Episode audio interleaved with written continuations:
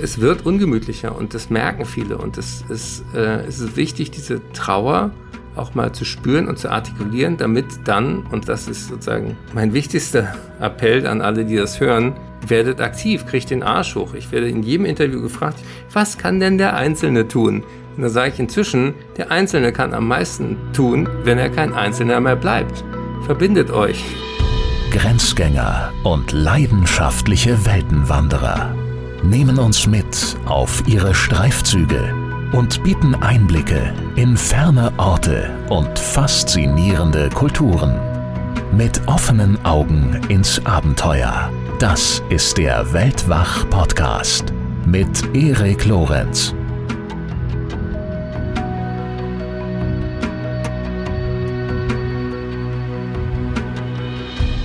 Wir leben besser und länger als jede Generation vor uns. Und doch sind wir zugleich auch verletzlicher als gedacht. Die Pandemie hält uns in Atem, der kaputte Wald ist in aller Munde, der Verlust an Tieren, dazu das Wetter, das verrückt spielt.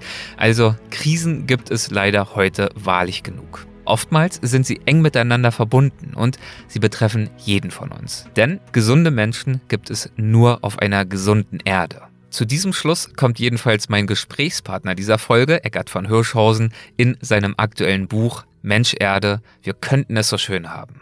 Eckart von Hirschhausens Spezialität ist es, medizinische Inhalte auf humorvolle Art und Weise zu vermitteln und dann auch noch mit nachhaltigen Botschaften zu verbinden.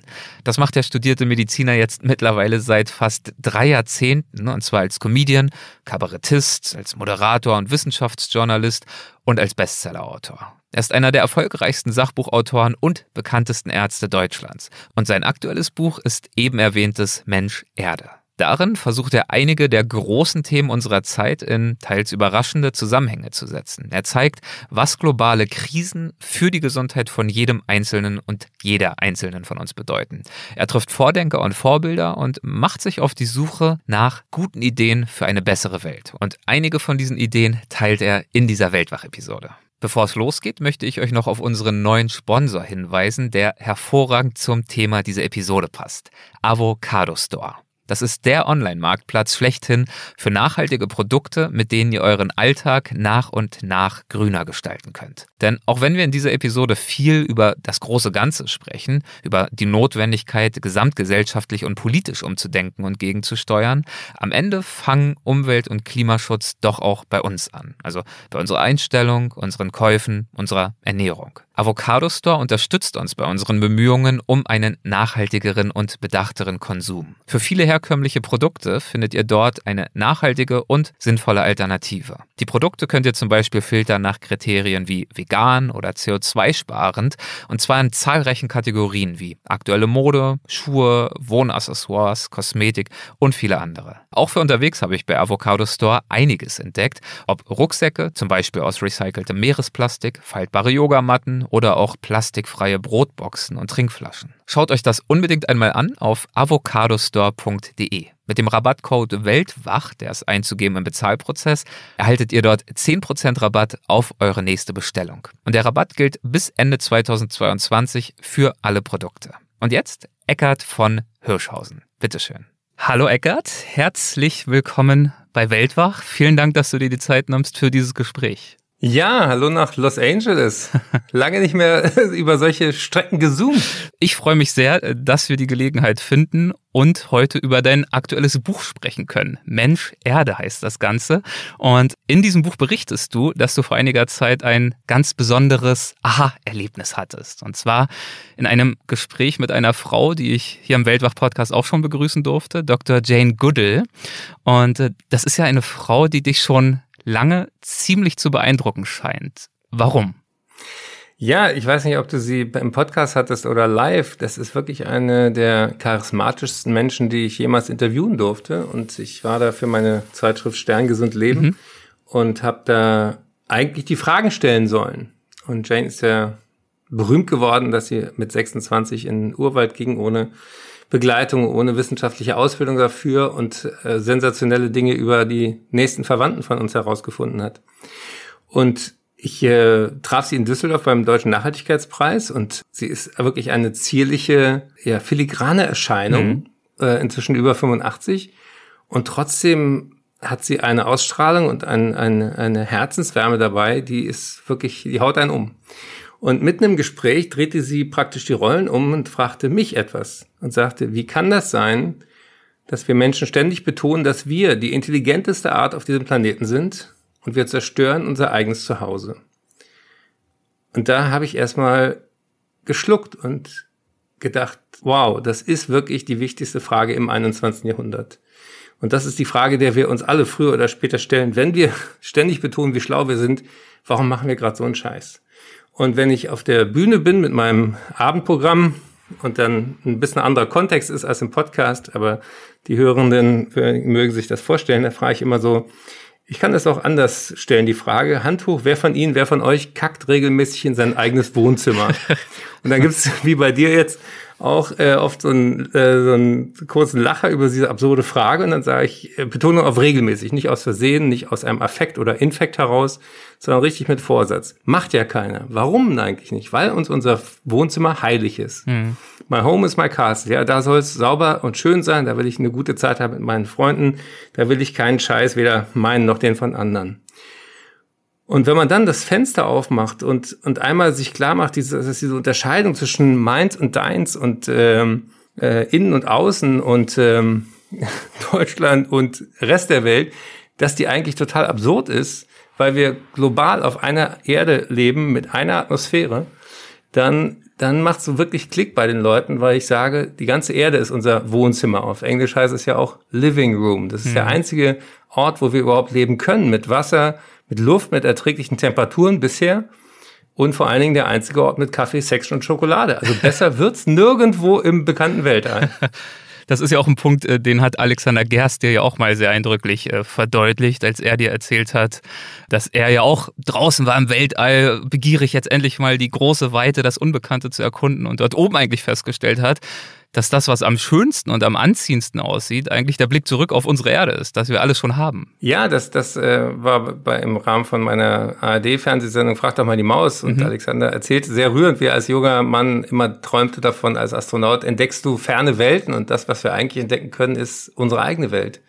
Und aus dem Weltraum betrachtet waren wir immer schon im Homeoffice. Also so neu ist das nicht. Wir können hier nicht weg. Und ich meine, du bist in Amerika natürlich nah dran an diesen ganzen Milliardären, die irgendwie nicht mehr wissen, wie sie sich gegenseitig übertrumpfen sollen mit ihren Milliarden und die dann völlig nutzlose Flüge ins Weltall machen, ja. als wäre das irgendwie eine Option, ferne Galaxien zu erobern. Ich meine, äh, wir sollten nicht nach künstlicher Intelligenz außerhalb unseres Sternsystems suchen, sondern wir sollten nach natürlichen Möglichkeiten suchen, uns hier auf der Erde nicht unsere Lebensgrundlage zu kaputt zu machen. Und ähm, da sind wir auch nah dran an dem, was, was dich und die Menschen, die deinen Podcast hören, fasziniert, nämlich wie ergreifend, wie schön, wie, wie genial eigentlich die Natur ist, wenn man sich auf sie einlässt. Das ist jetzt natürlich eine sehr reflektierte Antwort, da du dich ja nun mit dem Thema auch schon eine ganze Zeit beschäftigst. Was hast du denn damals Jane Goodall geantwortet? Ich denke und hoffe mal, dass du nicht mit der Wohnzimmermetapher und dem Kackhaufen um die Ecke gekommen bist.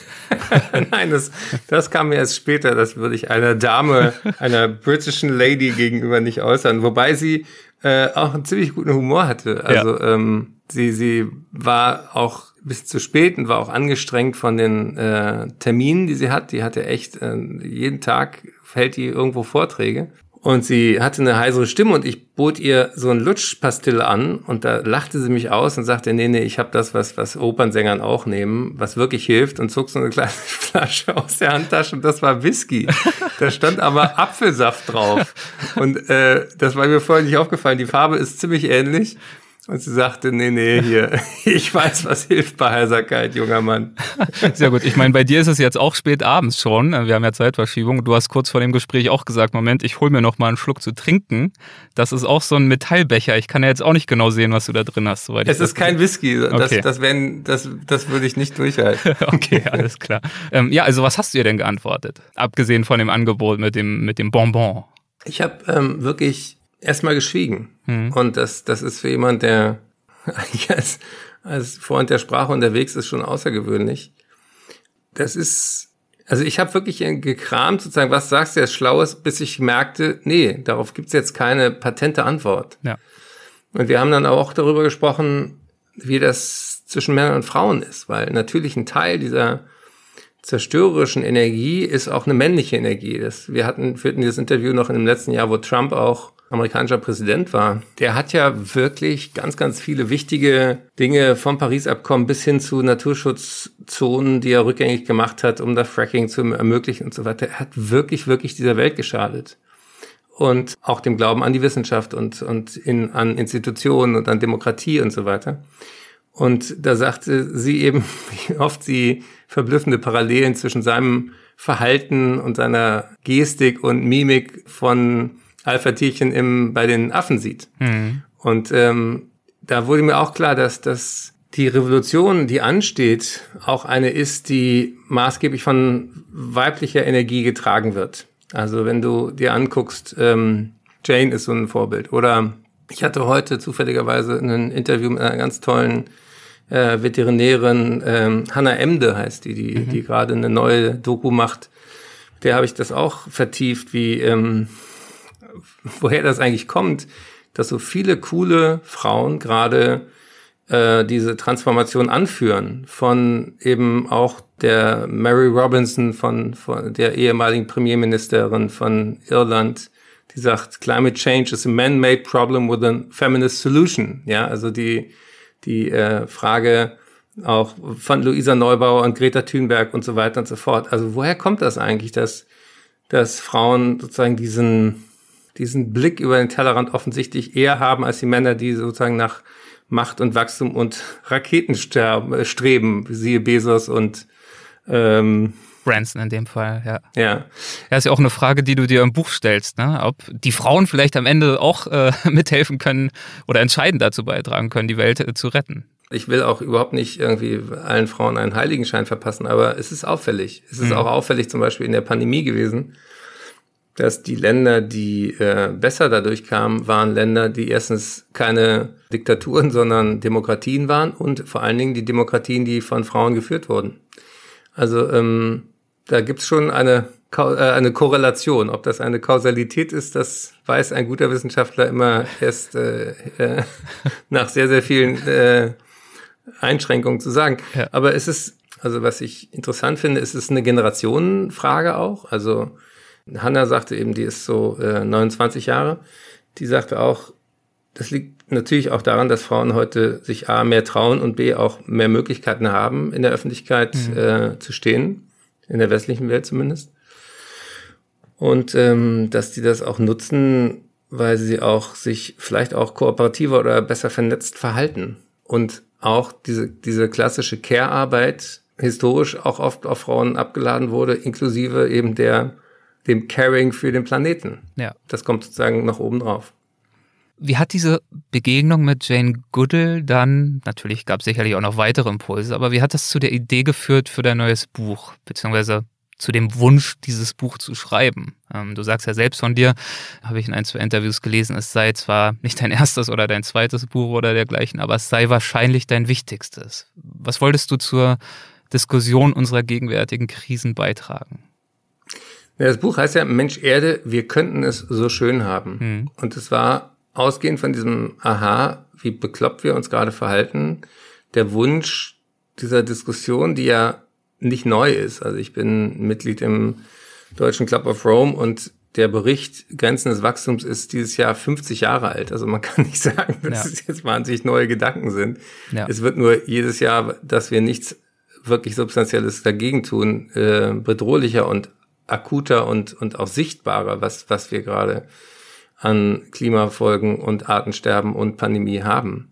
Und deswegen steht vorne auf dem Buch auch so ein Sticker, drei Krisen zum Preis von zwei, weil ich, weil ich nämlich darin auch argumentiere, wie eng diese Krisen miteinander zusammenhängen. Hm, ein unwiderstehliches Sonderangebot. Ja. Aber welche Krisen meinst du denn damit? Ähm, es können ja ganz viele sein. Du zählst ja auch im Buch ganz viele selber auf. Du zählst Pflege auf, Corona, Klima, Umweltzerstörung, Kulturverlust, Desinformation. Das es gibt ja an Krisen leider keinen Mangel momentan. Ja, aber ich, ich meine vor allen Dingen die, diese Triple Crisis, die auch andere Menschen so bezeichnen, also die Pandemie, plus Klima plus Artensterben. Hm. Und die hängen insofern zusammen, weil eben der Loss of Biodiversity und der Verlust von Rückzugsgebieten für Wildtiere und dieser brutale Wildtierhandel Treiber dafür sind, dass Viren aus dem Tierreich auf den Menschen übertragen werden, weil wir denen gar, keinen, gar keine Chance mehr geben, sich zu distanzieren von uns. Also es kommen plötzlich Arten zusammen, die in der Natur nie gemeinsam blutig übereinander gelegen hätten. Hm. Zum Zweiten treibt die Klimakrise auch Tiere in, in Stress und verändert die äh, Lebensräume. Und diese Zoonosen, HIV war ja auch eine Zoonose. Das wird oft äh, gar nicht mitgedacht, dass, dass das jetzt schon die zweite Zoonose in den letzten 50 Jahren ist, die wirklich weltweite Ausmaße hat. Ja. Und ähm, so gesehen meine ich diese drei Krisen. Und die Antwort darauf ist auch sehr spannend in einem neuen äh, Fachgebiet, das nennt sich One Health. Also Planetary Health oder One Health versucht die menschliche, die tierische Gesundheit inklusive der, der planetaren Gesundheit auf einmal zu begreifen und in der Verbindung auch zu sehen und zu bekämpfen. Der Auslöser dafür war, klassisches Beispiel sind antibiotikaresistente Keime. Die kommen äh, maßgeblich durch den idiotischen Übergebrauch von, von Antibiotika in der Massentierhaltung. Die kommt kommen dann in die Abwässer, die kommen dann in die Umwelt, dann mutieren diese Keime weiter, dann ähm, gibt's Menschen, die die kriegen, die immungeschwächt sind, dann gibt's die im Krankenhaus, dann äh, kommen wir mit den ärztlichen Möglichkeiten der Antibiotikagabe nicht mehr hin, weil praktisch die Reserveantibiotika, die wir eigentlich für die allerschwierigsten Fälle aufheben sollten, deswegen heißen die auch Reserveantibiotika, die werden bereits in der Tierzucht wie Smarties ins Futter geschüttet. Mhm. Also und du kannst an keiner Stelle dieses Problem alleine lösen. Du musst es sozusagen an der Wurzel packen und die heißt, bei den Tieren anzufangen, dann die Umwelt und eben auch die Krankenhäuser und die ähm, menschliche Gesundheit gemeinsam zu verbessern. Und das ist zum Beispiel, das ist jetzt ein kleines Hoffnungszeichen, das erste Mal im deutschen Koalitionsvertrag drin, dass One Health ein Ziel der, des Regierungshandelns mhm. ist. Aber Ziele alleine haben noch nicht noch nicht ja. dazu geführt, dass äh, ich meine, wenn man sich alle um äh, alle Weltklimakonferenzen anschaut, gute Ziele gab schon, gab schon genug. Okay, also die drei Krisen, ich fasse nochmal zusammen, Artensterben, Klimakrise und in dem Fall jetzt die Pandemie und das dann jeweils in Verbindung gesetzt mit dem Thema Gesundheit, persönliche Gesundheit, planetare Gesundheit, Gesundheit der Biodiversität und so weiter. Ähm, auf diese Verbindung würde ich gern auch gleich noch ein bisschen genauer eingehen, wird aber einmal noch kurz beim Buch bleiben und ähm, mhm. feststellen, dass es ja auch äh, nicht nur in Anführungszeichen ein äh, faktenreiches Sachbuch ist, sondern ja durchaus auch zugleich so eine Art, naja, Reisebericht, weil du dich ja nicht nur in die Literatur gestürzt hast, sondern du bist ja auch selber aufgebrochen. Also zum einen hast du im übergeordneten Sinne, würde ich mal sagen, auch eine Reise unternommen, in dem Sinne, dass du dir diese ja durchaus auch komplexen Themen erstmal überhaupt selber erschließen musstest. Und du bist aber auch tatsächlich ganz physisch aufgebrochen. Du hast Menschen besucht, Orte besucht, um mehr zu erfahren, warst drei Jahre lang auf Achse. Jane Goodall haben wir schon erwähnt. Du hast auch schon äh, Luisa Neubauer von Fridays for Future erwähnt. Und ich finde, äh, an solchen Begegnungen und äh, daran, wie du über diese Begegnungen auch schreibst, merkt man auch immer wieder, dass Faktenwissen, Faktenwissen ist eine Sache, aber persönliches Berührtsein und persönliches sensibilisiert werden ist nochmal was ganz anderes. Ähm, dann hast du auch schon gesagt, Club of Rome, das Wissen darum, dass das Klima sich verändert und dass das für uns alle negative Folgen haben dürfte. Diese Wissen gibt's ja nun schon seit Jahrzehnten. Und du schreibst auch im Buch, ähm, glaube ich, so sinngemäß, die Klimakrise ist eine Katastrophe mit Ansage. Was glaubst du denn, wenn wir jetzt noch ein letztes Mal zurückblicken, bevor wir dann auch langsam nochmal nach vorne schauen? Warum hat es denn so lange gedauert, bis wir angefangen haben, nennenswert zu reagieren? Also in der Psychologie heißt das äh, kognitive Dissonanz. Also mhm. wir haben ganz, ganz viele Abwehrmechanismen, diese Themen nicht an uns ranzulassen. Und ich habe da viel gelernt von dem englischen Kommunikationsexperten äh, George Marshall. Der hat ähm, einen Think Tank, der heißt Climate Outreach. Mhm. Und der hat äh, eben auch darüber nachgedacht, wie viele Tricks wir haben, uns das Thema immer wieder in die Ferne zu rücken, dass es nicht ans nah rankommt. Dazu gehört zum Beispiel eben auch, dass wir ganz viel über Eisbären geredet haben und über, äh, über Arktis und wie es da schmilzt. Und ähm, so gerne man Eisbären mag, so richtig nah sind die uns halt nicht. Mhm. Wir haben ganz viel über Atmosphärenchemie gesprochen. Du hattest ja hier auch im Curtius auch getroffen, den Atmosphärenchemiker von der Uni in Frankfurt, mhm. der auch bei Scientists for Future einen großartigen Job macht. Ja, absolut. Und der hat Atmosphäre ist halt auch erstmal nicht fassbar. Ja. Wir, also es, es geht alleine schon bei dem Wort Klima los, dass das ja, ja ein Mittel ist über 30 Jahre. Und wir haben einfach kein Empfinden, wir haben keine Antenne dafür. Und jetzt muss man nochmal sagen, dass ähm, Demagogen wie Donald Trump ganz bewusst auch die Sprache so verzerrt haben, dass sozusagen ein Narrativ entsteht, was keine Ursache, keine äh, Schuldigen kennt. Also Climate Change, etwas wandelt sich. Hm. Change ist erstmal gar nichts Negatives. Change ist was, ach ja, everything must change, so ein bisschen. Ja. Es geht mal rauf, es geht mal runter, haben wir alle nichts mit zu tun. Oder äh, man redet vom Wetter oder ja, früher war es auch schon mal heiß. Also wir haben unglaublich viel sozusagen Hirnschmalz darin vergeudet, uns nicht damit zu beschäftigen. Und ich weiß nicht, ob du diesen Film gesehen hast, ähm, Don't Look Up mit Leonardo DiCaprio. Noch nicht, aber, aber es steht, an, auf, steht auf der Favoritenliste. Es ist, es ist echt ein Erlebnis. Ja. Weil, ähm, ohne Spoiler-Alarm, die Story ist sehr schnell erzählt. Ein Astronomenteam entdeckt, dass ein äh, Asteroid auf die Erde fällt und kann genau vorherberechnen, dass er eben in sechs Monaten aufschlagen wird. Mhm. Und dann versuchen sie auf ganz viele verschiedene Art und Wege die Leute dafür zu interessieren, dass, dass ihr Ende nahe ist.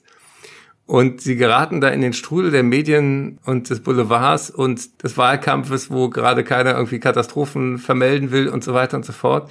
Und es ist so erschreckend, weil du merkst, dass dir das Lachen dabei im Halse stecken bleibt, weil du weißt, genau so ist es. Also auf eine Art und Weise ist das, ist das eben keine Satire, sondern es ist der bittere Ernst, ja. dass obwohl wir natürlich nicht in sechs Monaten äh, das Ende der Menschheit zu beklagen haben, aber wenn wir so weitermachen, entscheiden die nächsten zehn Jahre darüber, und das äh, sagt Johann Rockström, äh, der Begründer von dem Planetary Boundary Konzept auch immer sehr klar, die nächsten zehn Jahre bestimmen die nächsten zehntausend Jahre.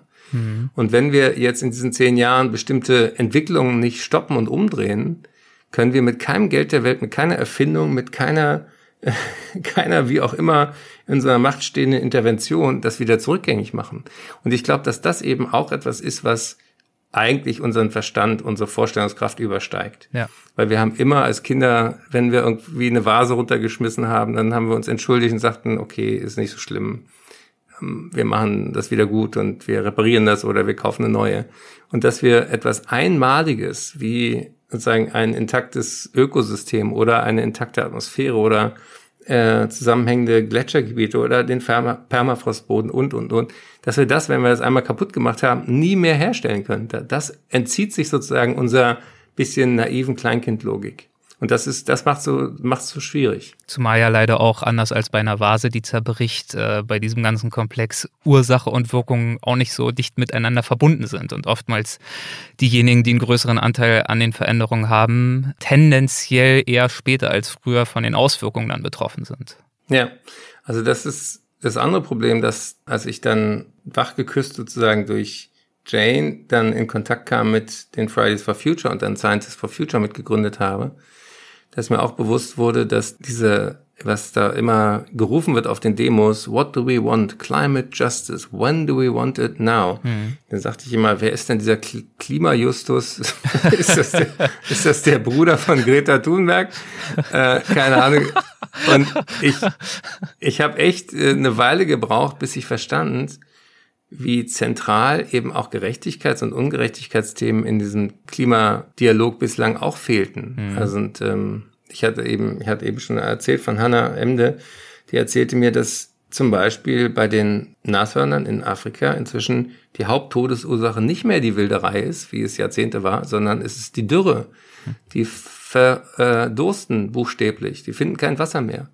Und diese Qualität, dass, dass der Norden sozusagen Treibhausgase in die Luft pustet und der Süden maßgeblich dafür die Zeche zahlt, die ist auch etwas, was, wofür es ganz wichtig ist, eben Menschen wie du sie auch interviewst in diesem Podcast, zu Wort kommen zu lassen, die auch berichten von anderen Regionen der Erde, die einmal eine Idee geben, dass wir eben nicht ja. alle in reichen westlichen weißen Gesellschaften leben.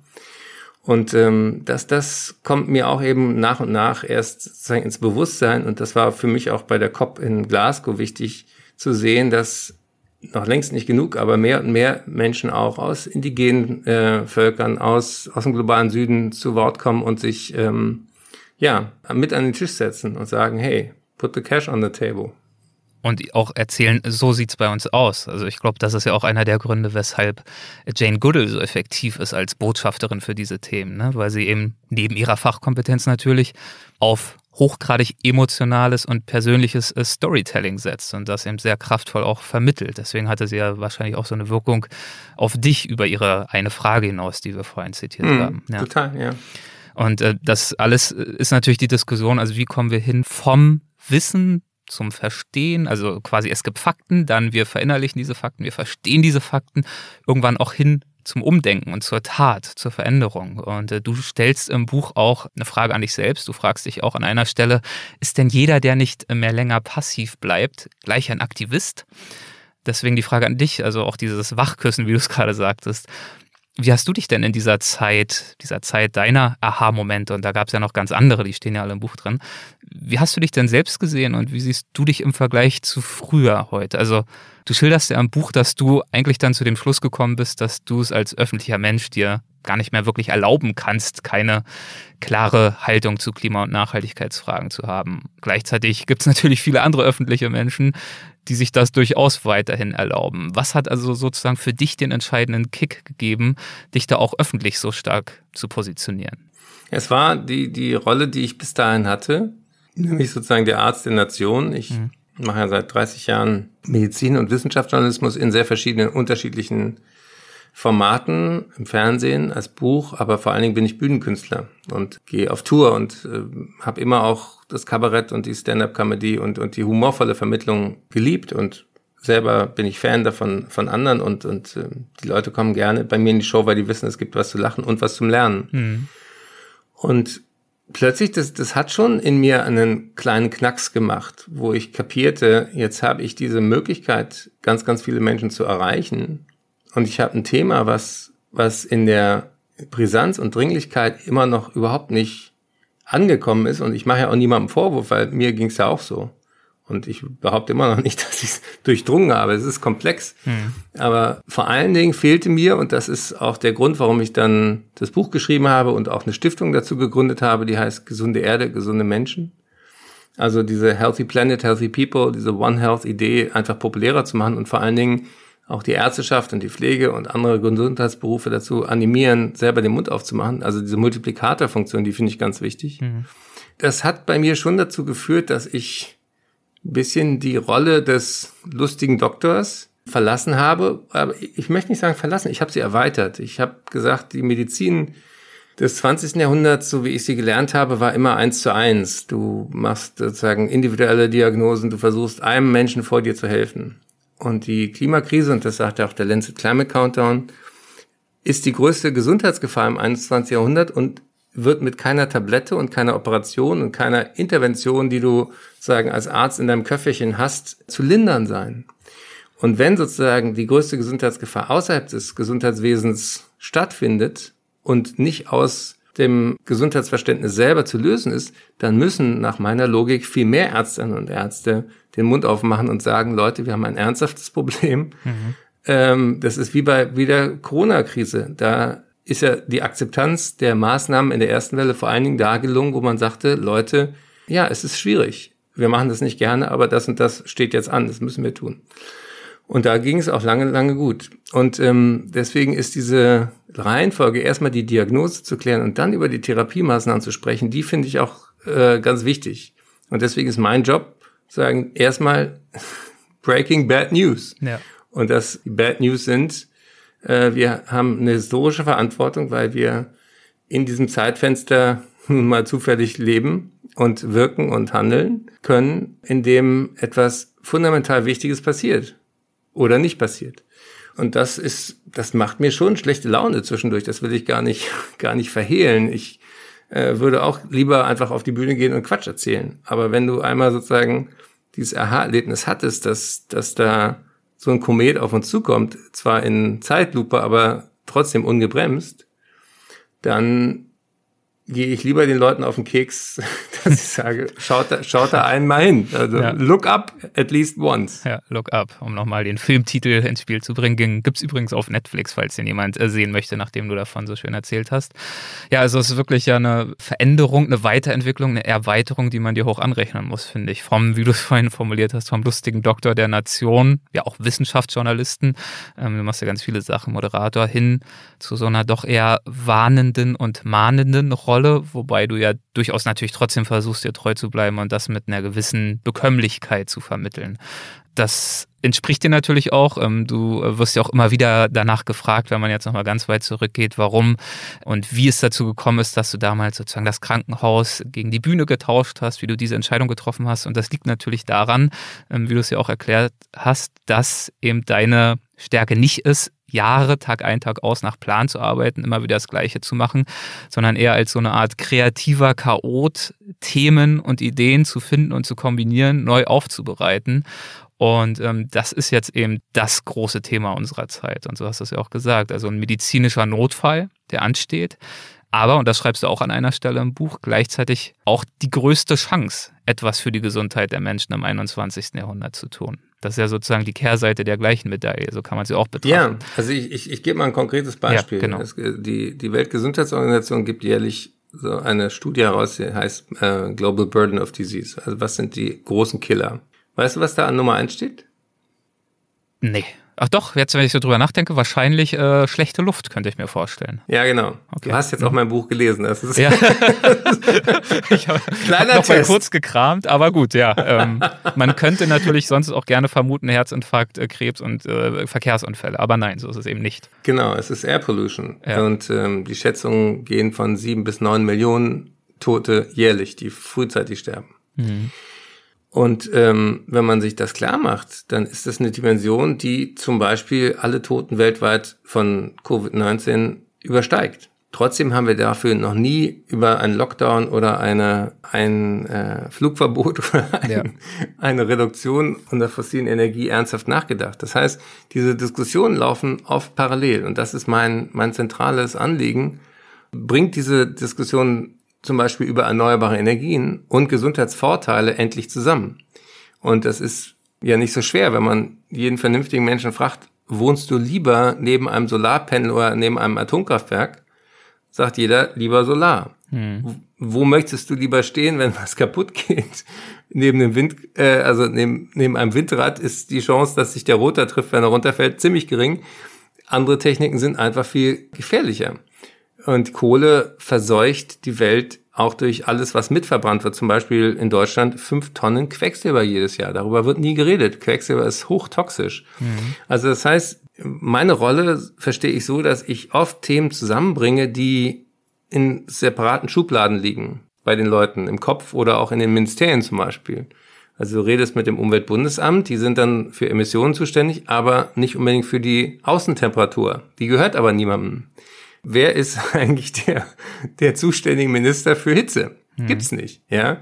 Äh, es gibt äh, ein Umweltministerium, es gibt ein Gesundheitsministerium, es gibt auch äh, ein Wirtschaftsministerium, die die Gelder für die Erneuerbaren haben und so. Also das braucht in einer so komplexen Situation, glaube ich, viel mehr Leute, die, du nanntest es vorhin kreativer Chaot, aber ich nenne es auch sozusagen ähm, agile Change Agents, die zwischen den Institutionen hin und her sich bewegen können, weil sie eben nicht gefangen sind in einer Hierarchieebene.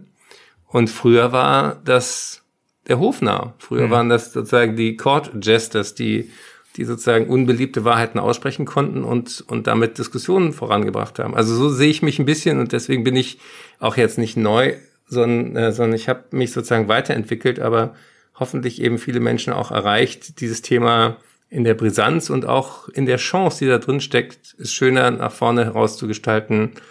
Ähm, ja, äh, hoffentlich auch mit diesem Podcast inspiriert. Also der Hofner der Nation dann ab jetzt. wir haben vorhin über die Frage gesprochen, die äh, Jane Goodall dir gestellt hat, war, wie kann es sein, dass wir als, als intellektuellste Kreatur ähm, dabei sind, unser Zuhause zu zerstören? Und ähm, du gibst selbst im Buch auch eine mögliche Antwort darauf. Ähm, du schreibst im Buch, wir benehmen uns wie Junkies. Junkies, die in ihrer Abhängigkeit von fossilen Brennstoffen jede Verantwortung weit von sich weisen. Unsere Drogen sind Energie, Konsum, Wachstum. Zitat Ende. Also es ist natürlich auch bekanntlich ein wichtiger Faktor, unser ständiges Streben nach mehr, nach Wachstum, sozusagen eine unserer existenziellen Schwächen, weil wir zum Teil auch den Blick für die Alternativen verloren haben. Wenn dieses ständige Wachstum der falsche Weg ist, äh, was bräuchten wir denn nach deinem Dafürhalten für ein gutes Leben? Wie sieht sozusagen die Altern das alternative Szenario dazu aus? Das Schöne ist, das habe ich von Harald Welzer gelernt, dass man am allerbesten gegen dieses, das geht doch nicht, das gibt's doch nicht, ankommt, indem man einzelne Beispiele zeigt, wo schon etwas gut funktioniert. Mhm. Also, wer eine autofreie Stadt nicht für lebenswert hält, der kann gerne mal eine Woche in Kopenhagen sich bewegen. Ja, Mobilität ist ein großer Gamechanger. Natürlich braucht man auf dem Land ein Auto, aber in der Stadt in Kopenhagen ist man mit dem Fahrrad schneller, gesünder, ja, sicherer unterwegs als mit dem Auto und auch günstiger. Ja, da ist, versucht da mal einen Parkplatz in der Innenstadt zu kriegen, das ist einfach sehr, sehr unbequem. Ja. Und automatisch machen die Leute das. Das heißt, wir sollten gar nicht so viel immer auf Einsicht und jeder muss bei sich anfangen setzen, sondern ich bin großer Fan von veränderten Rahmenbedingungen, von das machen jetzt alle so. Und ähm, wenn wir über das Ozonloch sprechen, dann ging das zu, nicht weil die Leute sagten, okay, ich versuche jetzt mal weniger Haarspray zu nutzen und meinen Kühlschrank vielleicht nicht auf die Müllkippe zu werfen mit dem ganzen FCKW-Scheiß da drin, sondern es wurde verboten. Es wurde einfach im Montreal-Abkommen 1987 von den großen Staatengemeinschaften gesagt, wir stellen das nicht mehr her, Punkt. Und deswegen ist es ganz schlecht, dass wir immer denken, Verbote sind irgendwie gegen den Markt und gegen die Liberalität und sind des Teufels. Nee, Quatsch. Gesellschaften funktionieren immer so, indem man sagt, äh, bestimmte Sachen gehören sich nicht und bestimmte Sachen sind schädlich, das machen wir nicht, ja. Und ähm, so gesehen ist ist da diese äh, deine Frage, wo wo sind positive Beispiele ganz wichtig, a in den Städten zu suchen, wo es lebenswerter ist, wenn, wenn die grüner sind, wenn die nicht so überhitzen, wenn die ähm, Lebensräume haben für Menschen und nicht nur für Autos. Die Zukunft ist eine pflanzenbasierte Ernährung, die sowieso gesünder ist und für Menschen, Tiere und Erde. Also ich habe im Bühnenprogramm so einen Gag, wo ich sage, äh, ich bin ja nicht dafür, irgendwie Fleisch zu verbieten oder zu verteufeln, aber man muss einfach mal die Konsequenzen klar machen. Und dann sage ich, äh, wie wäre es, wenn man im Supermarkt für jedes Kilo Fleisch und 20 Liter einmal Gülle mit ausgehändigt bekommt. Und dann sagt die Kassiererin, das haben Sie mit verursacht. Wussten Sie nicht, jetzt wissen Sie es. Schauen Sie mal, wo Sie das zu Hause entsorgen. Die Äcker und die Grundwässer sind schon voll mit dem Scheiß. Die können das nicht mehr aufnehmen. Sie müssen das selber mit nach Hause nehmen. Brauchen Sie einen Deckel oder geht das so mit? Viel Spaß beim Grillen. Ja. Also wir, mhm. wir würden sofort Verhalten verändern, wenn wir reale Preise sozusagen zahlen müssten.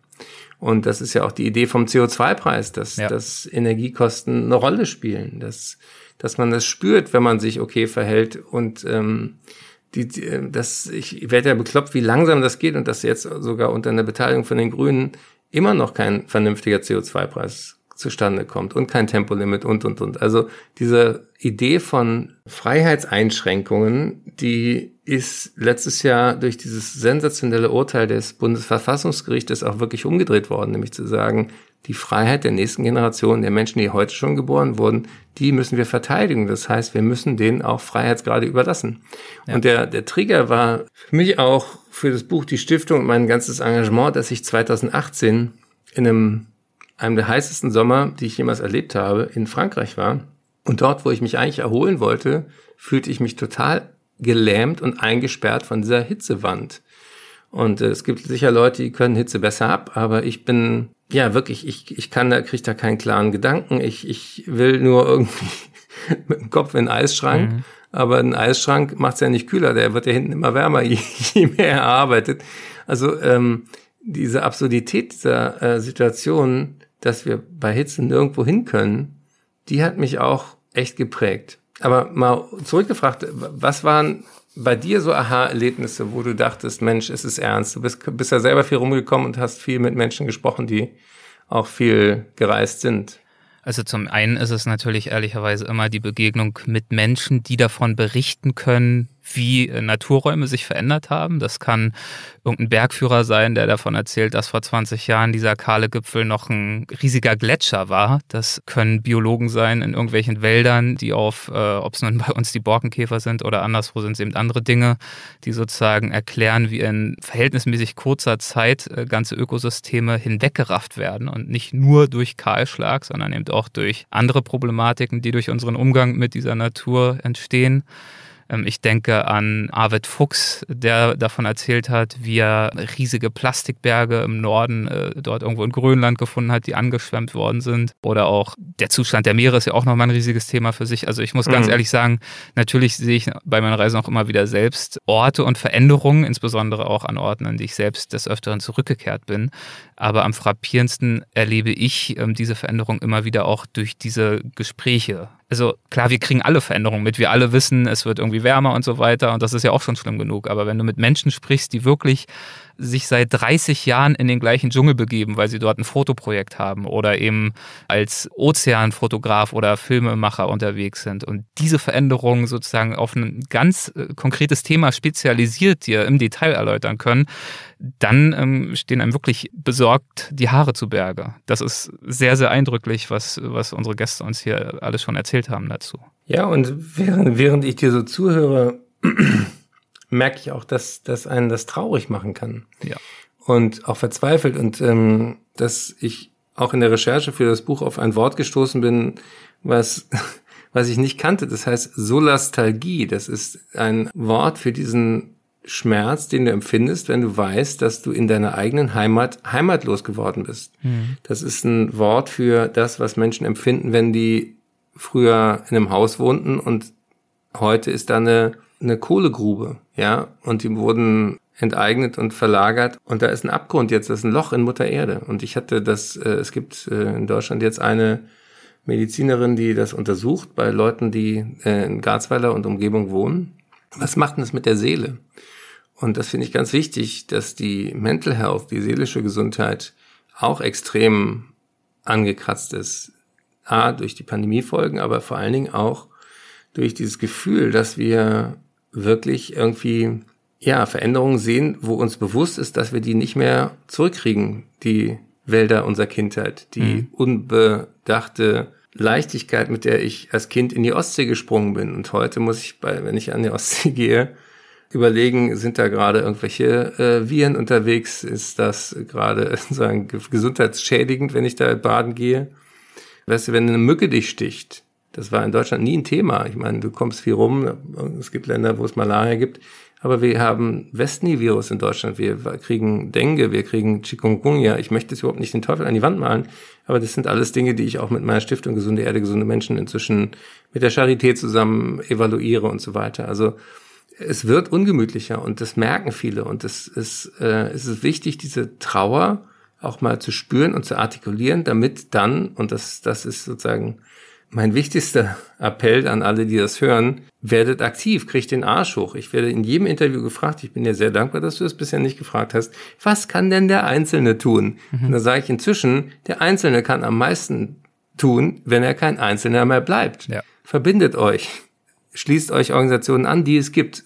Es gibt so viele tolle Umweltorganisationen, es gibt so viele tolle engagierte Tierschützer und ähm, äh, Greenpeace und Campak und German Zero und äh, German Watch und ähm, den NABU und den BUND und äh, die Pfadfinder und die Kirchen und, und, und. Also hört auf, sozusagen zu glauben, mit eurer Jute-Tasche könnt ihr einen nennenswerten Beitrag machen, sondern wir brauchen alle gesellschaftliche Gruppen, alle Generationen und alle Berufstätigen und alle Spinner und alle, die organisieren können und so weiter und so fort. Jeder kann seine Stärke einbringen und wenn ich noch äh, den Gedanken Zeit habe, dann stelle ich gerne allen eine Challenge. Darf mhm. ich das? Na klar, her damit. Also die Challenge ist einmal, macht es euch nicht so kompliziert. Es reichen fünf Sätze, um zu erklären, wo wir gerade stehen. Die Klimakrise ist echt, sie ist bedrohlich. Dann zweiter Satz, sie ist von Menschen verursacht. Konsequenz, Menschen können daran was ändern. Viertens, mhm. die Wissenschaft dazu ist eindeutig. Und fünftens, es gibt noch Hoffnung. Mhm. Und wenn, wenn sich so viele Menschen auch angesichts dieser Veränderungen ohnmächtig fühlen, dann ist doch die zentrale Frage, wo ist denn dann die Macht? Wer kann denn was ändern? Die Macht ist eben nicht so sehr in Einzelnen, sondern in Netzwerken, in, in Gremien, in Gruppen, die, die was bewegen können. Und deswegen die kleine Hausaufgabe, wenn ich das äh, so nennen darf, die Challenge heißt, wen bewegst du, der mehr bewegen kann als du selber? Ja. Also jeder von uns kennt irgendwen, der irgendwo wichtig ist. Und wichtig heißt jetzt nicht irgendwie ähm, nur in einem Sinne. Also wichtig kann heißen, ich kenne jemand, der den Speiseplan der Kantine äh, bestimmt. Ja, und wenn man da zum Beispiel kein Billigfleisch mehr einkauft, hat man, ist man schon mal einen Schritt, großen Schritt weiter. Ich kenne jemand, der einen Podcast macht. Ich kenne jemand, der eine Zeitung in der Redaktion arbeitet oder beim Fernsehen. Oder ich kenne jemand in der Partei. Oder ich kenne jemand, der in den Schulen Curricula äh, verändert. Also der, der sagt, äh, das Thema ist jetzt dran und es kommt jetzt und so weiter. Ich kenne jemand, der bei YouTube einen Kanal hat und da was reinsetzt. Also jeder kann was bewegen zu diesem Bewusstseinswandel und und sich nicht schlecht fühlen, wenn man nicht perfekt ist. Keiner von uns ist perfekt. Aber wir haben auch keine Zeit mehr darauf zu warten, bis wir alle äh, Yogis und Veganer sind und ganz äh, achtsam und äh, bedürfnislos vor uns in äh, chanten. Ja. Sondern ähm, wir brauchen jetzt sozusagen ein Gefühl, das ist jetzt dran. Und ähm, da wünsche ich jedem, dass er oder sie beim Hören schon eine Idee hatte, wo er morgen gleich anfängt. Das ist äh, eine sehr, sehr gute Aufgabe, eine sehr gute Challenge und finde ich auch wirklich nochmal ein sehr, sehr wichtiger Hinweis, dass es eben auch in Anbetracht äh, der wenigen Jahre, die uns noch zur Verfügung bleiben, wirklich auf die Wirksamkeit ankommt. Ähm, du bringst in deinem Buch auch den Begriff Social Tipping Point. Es wird ja immer wieder von den Kipppunkten gesprochen, wenn es um die Klimakrise geht. Also sozusagen Entwicklungen, äh, zum Beispiel das Schmelzen der Pole oder so, die sich, wenn sie sich einmal verzogen haben, nicht mehr umkehren lassen du bringst oder führst ins Feld, dass wir so eine Art Social Tipping Point erreicht haben, wo wir sicherstellen können und müssen, dass wir auf eine Art und Weise umdenken, die eben zu einem positiven Ergebnis führt. Und das bedeutet politische Rahmenbedingungen ändern und das bedeutet aber auch ein Umdenken bei uns in den Köpfen. Und ähm, ein paar Beispiele dazu hast du auch angeführt, ein paar andere Beispiele hast du im Buch, zum Beispiel auch unseren Umgang mit Zeit, ich glaube, uns geht jetzt hier leider die Zeit aus, um darauf noch einzugehen, aber am Ende ist es eben die Wirksamkeit. Und vielleicht, wer da das Gefühl hat, mein Gott, die Aufgabe fühlt sich immer noch so groß an, finde ich, macht auch eine Zahl Mut, die bringst du auch im Buch. Du erwähnst nämlich, dass historisch gesehen, ich weiß nicht, ob es stimmt, ich glaube es einfach mal, ich war auf jeden Fall positiv überrascht, historisch gesehen keine einzige gewaltfreie Bewegung jemals gescheitert ist, sobald mehr als dreieinhalb Prozent der Bevölkerung mobilisiert werden konnten. Es braucht also auch nicht immer unbedingt absolute Mehrheiten, um irgendwas zu verändern. Ja, also die, die Zahl, die habe ich mir nicht ausgedacht, die mhm. kommt aus einer, von einer amerikanischen Sozialwissenschaftlerin und Historikerin. Ja. Und das heißt, äh, ja, wenn wir sozusagen uns selber nicht nur als Empfänger von Informationen, sondern als Multiplikatoren verstehen, mhm. Und dazu ist in Social Media bei all dem Hate und bei all dem Schwachsinn, der da kursiert, auch immer noch eine Möglichkeit, auch positive Dinge zu teilen, dann kriegen wir diese Bewegung so groß, dass, dass man an der nicht mehr vorbei kann. Und das hat Fridays gezeigt, dass ganz, ganz viel in den letzten drei Jahren passiert ist, gefühlt mehr als in den letzten 30 Jahren. Und deswegen beende ich auch diesen Podcast mit dir gerne mit der Hoffnung, dass 2022 für uns alle ein Social Tipping Point wird. Herzlichen Dank. vielen, vielen Dank für deine Zeit. Danke sehr. Mach's gut. Ciao. Das war mein Gespräch mit Eckart von Hirschhausen. Ich hoffe, es hat euch gefallen. Ich hoffe, es hat euch ein bisschen motiviert, nachzudenken, zu überlegen, was ihr tun könnt und, wie er ja gerade auch als Herausforderung an euch alle und an uns alle ausgesprochen hat, wen ihr vielleicht kennen könntet, mit dem es sich oder mit der es sich mal lohnt zu reden. Ja, und äh, übrigens, Eckert hat ja mehrfach im Gespräch in der ersten Hälfte die Veterinärin Hanna Emde erwähnt, mit der er sich zufällig am gleichen Tag unterhalten hatte wie mit mir und äh, die ihn offenbar ja sehr beeindruckt hat. Und ihr dürft euch daher schon mal freuen, denn Hanna und ich haben zufälligerweise auch seit Jahren lose Kontakt und wir versuchen gemeinsam schon seit längerem einen Termin zu finden, sodass Anna endlich dann auch mal bei Weltwach zu Gast sein kann. Und Eckarts Lobpreisung ihrer Arbeit hat mich nun ermuntert, mich da nochmal stärker zu bemühen. Und wir haben einen Termin gefunden. Das heißt also, in ein paar Monaten gibt es Hanna Emde dann auch hier bei Weltwach. Zudem möchte ich abschließend mal wieder einen kurzen Dank aussprechen in Richtung der Mitglieder unseres Weltwach Supporters Clubs. In den letzten Wochen dazugekommen sind unter anderem Corinna, Tobias, Lukas, Erik und Franka. Und euch und den anderen neuen und natürlich auch den nicht mehr ganz so neuen Mitgliedern danke ich wirklich von Herzen für euren Support. Ihr helft mit, unsere Show zu ermöglichen und das weiß ich wirklich sehr zu schätzen. Und ich freue mich natürlich auch, wenn ihr, die ihr vielleicht noch keine Supporter seid, erwägt, unsere Show ebenfalls zu unterstützen. Und im Gegenzug erhaltet ihr dann unsere Episoden werbefrei, also ohne die Ads von externen Sponsoren. Und je nach Paket gibt es dann auch noch das eine oder andere Dankeschön obendrauf, zum Beispiel Bonusfolgen. Infos dazu findet ihr auf weltwach.de. Vielen Dank, bis zum nächsten Mal, macht es gut, euer Erik.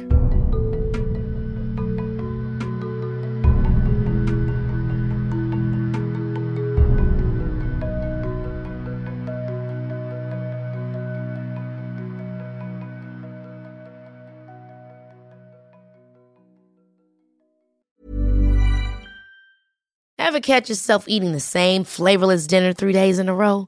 Dreaming of something better? Well, HelloFresh is your guilt-free dream come true, baby. It's me, Kiki Palmer. Let's wake up those taste buds with hot, juicy pecan-crusted chicken or garlic butter shrimp scampi. Mm. Hello Fresh. Stop dreaming of all the delicious possibilities and dig in at HelloFresh.com. Let's get this dinner party started. Hey, it's Paige DeSorbo from Giggly Squad. High quality fashion without the price tag. Say hello to Quince. I'm snagging high-end essentials like cozy cashmere sweaters, sleek leather jackets, fine jewelry, and so much more. With Quince being 50 to 80% less than similar brands. And they partner with factories that prioritize safe, ethical, and responsible manufacturing. I love that. Luxury quality within reach. Go to quince.com slash style to get free shipping and 365 day returns on your next order. Quince.com slash style.